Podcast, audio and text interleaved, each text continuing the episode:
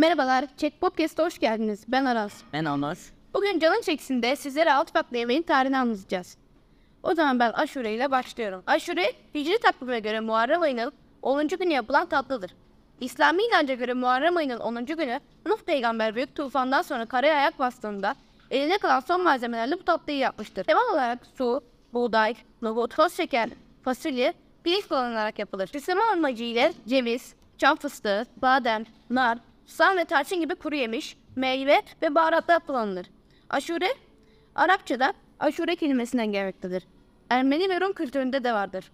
Ermeniler 6 Ocak'ta almış abur yaparken Rumlar buğday, kuru üzüm ve balla yaptıkları kolivayı kilise kapısında dağıtıp ortasına bir mum diktikleri bir tabakla mezarın başına yerleştirmektedirler. Alevi kültüründe Kerbela Savaşı'da Hüseyin'in öldürüldüğü günde aşure pişirmesiyle aşurenin hiçbir hayvansal ürün içermemesi arasında bağlantı kurulur ve şiddetin genel olarak protesto edildiği ifade edilir. Aşure tarifi hiçbir hayvansal ürün içermemesi itibariyle vegandır. Aleviler her sene aşureleri pişirip konu komşuyla paylaştıkları Muharrem ayında 12 gün boyunca etin tüketilmediği bir oruç tutarak öldürmenin her türlüsünün besin için kesilen hayvan dahil şiddet olduğunu itiraf ederler. Onlar aşure sever misin? Et severim sen.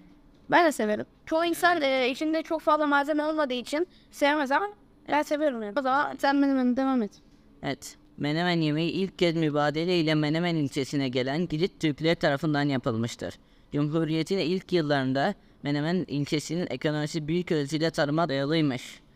Özellikle zorunlu göçe tabi tutulan Rumlardan kalan verimli ve boş araziler mübadele ile Menemen ilçesine göç eden Türklere paylaştırılmış. Bunların başında Girit Türkleri gelmekteydi. Girit mutfağı ile Menemen'in mutfağı birleşince dağdan topladıkları otları suda haşlayıp üzerine zeytinyağı döküp yumurta kırıp yerlermiş.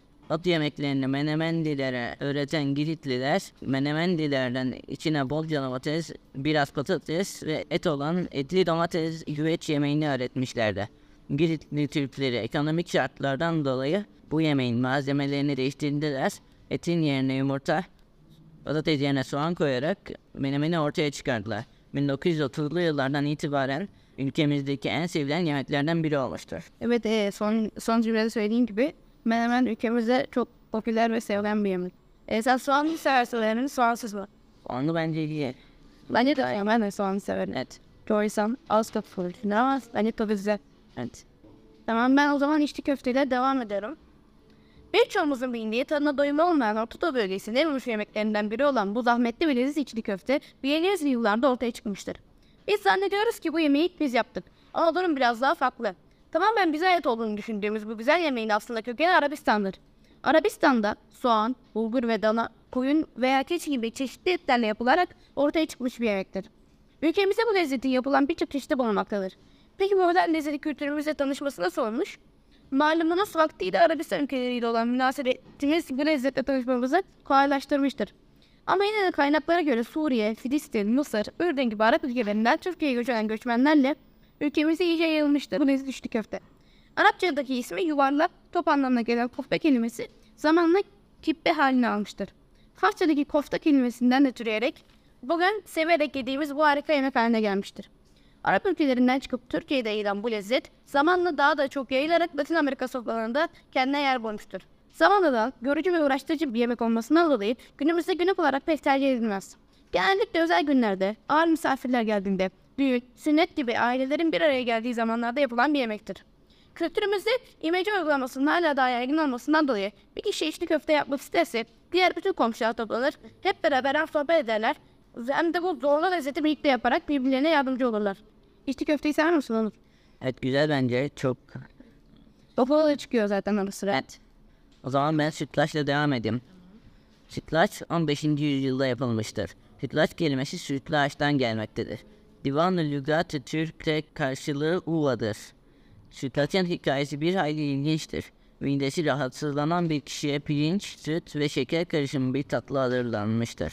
İçerisinde süt bulunduğu için bu şifalı tatlıya sütlü aş denmiştir. Ve bir süre sonra sütlaç olarak evrilmiştir. Bir rivayete göre ise sütlaç bir Orta Asya tatlısıdır ve ülkemize İpek yolu ile gelmiştir. Onur sana bir şey soracağım. Ee, normal sütlaç mı seversin yoksa fırın sütlacı olarak mı seversin? Sütlaçı o nasıl oluyor? Ya e, fırın sütlacı mıydın hiç?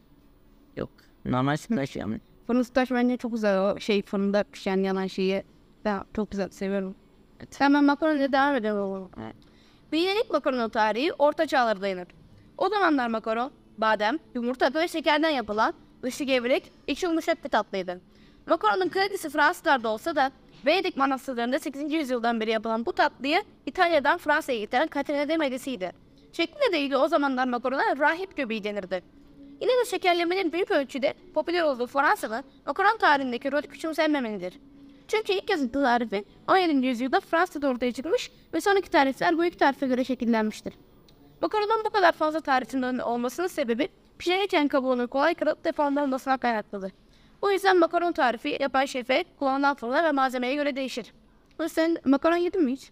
Önce yemedim yani Ben fırsat olmadı. eee, çok az yedim ama tadını da pek hatırlamıyorum.